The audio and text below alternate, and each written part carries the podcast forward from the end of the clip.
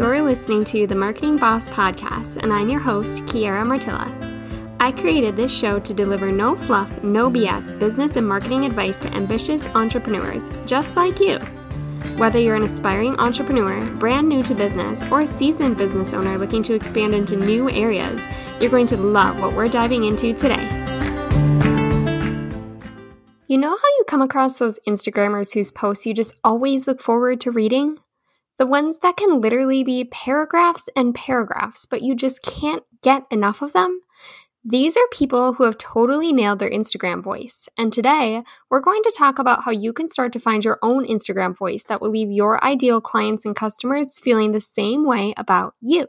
First, you want to start to think about the values or the pillars of your business. The best way to find some ideas for this is honestly just to look on Pinterest. On Pinterest, you can search for brand values or brand pillars, and you'll find so many infographics with lists and lists and lists of these, and you can choose the ones that you feel the most drawn to. Essentially, what these are are their adjectives to describe what is important to you or your business.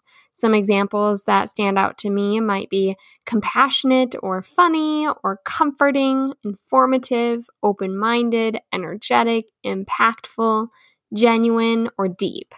But you'll be able to find so many examples of these, and you can just choose even about four or five of them that really just stick out to you that you want to align yourself with in every piece of content that you put out. Next, you want to consider what version of yourself you want to be portraying. We're dynamic as people, as human beings, and it's totally okay if you don't want to share every little bit about yourself online. This goes for non personal brands too. Even if you have a business where you aren't the face of the brand, your business still has personality traits that it gives off. Just think about the old Apple and PC commercials that used to air on TV. Apple was the cool guy, whereas PC was kind of the out of touch guy who was a little bit behind the curve. Some examples of what this might look like for you are you trying to be more professional? Do you want to be seen as more of a formal business person who never talks about personal life? Or are you the business friend who you can go from talking about marketing strategies and new business software to talking about what your dog did at the dog park last week? Do you want to be the first one to jump onto new platforms like TikTok? Or do you prefer to stay with tried and true platforms until newer platforms have proven their sustainability? Your voice should align with the image and version of yourself that you want to give off. Next, you want to consider your actual personality. You can want to envision yourself to be whoever you want to be, but if that doesn't align with your actual true personality, it's just not going to work. If you are laid back in nature, it'll become extremely evident if you try to push yourself to be overly energetic. Similarly, you'll come across as really kind of odd and probably a little bit groggy if you are an energetic person trying to tone yourself down. If you aren't really sure what your personality is like, and that's totally okay, just ask your friends. If I think about my group of closest friends, I have a friend who doesn't put up with any BS from anyone. I have a social advocate friend who values mental health breaks and self care more than anything and uses her voice to stand up for others. I have one who just loves to work non-stop and she feels the most energized just walking into the office.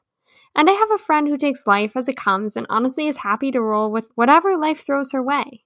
These are all key pieces that will come across in a brand voice. And if you can think about key characteristics of your friends, they can probably think about a few for you. As my friend Brenna, who I interviewed in episode 2, says, the best stories come from your day to day life. So when you come across these stories, use your voice to text on your phone to write it out exactly as you tell it. For example, here's a story related to my business as a digital marketer. Somewhat recently, I sent out an email on behalf of a client containing an embedded video that we had put together for their brand. We got a great response from some people. The problem was when about 10 minutes after we got the initial positive responses, we started getting email after email telling us that the video wasn't showing up and there wasn't a link for it either. Uh oh. We quickly resent the email with the subject line correction and a link to the video. I was panicking inside. How did this happen? The test that we sent to both myself and the client worked just fine. It even worked for some of our subscribers. What was going on? But the result? It ended up receiving a huge number of views and positive responses and a way higher than normal open rate. Despite the panic that initially set in, the way we handled it under pressure gave us the results even better than we had hoped for. How did I put this story together? By writing out the story to a friend in my own words, and yes, that friend is Brenna, and then taking the story and just giving it a little bit of structure. It's on brand, it's in my voice, and it's relevant to my reader, or in this case, my listener, which is you. Voice to text is an amazing tool to utilize to help you with this, and of course, my favorite go to is sending the caption to a friend to look it over before actually posting it live. So, to recap today's episode, you can find your Instagram voice in just a few easy steps. Step 1 Define your brand value. Step 2 Decide on the version of yourself or your business that you want to portray. Step 3 Run that version by your actual personality and make sure that they line up. If they do, continue to step 4. If they don't, return to step 2. Step 4 Ask your friends what stands out most about your personality. And step five, utilize voice to text to capture the way that you actually talk. Finally, step six, run your captions by a friend to make sure they sound conversational and flow well. If you loved this episode, you're going to be in for a treat next week when we sit down with Carly Schroeder, branding extraordinaire, and talk all about brand messaging. I can't wait to see you then.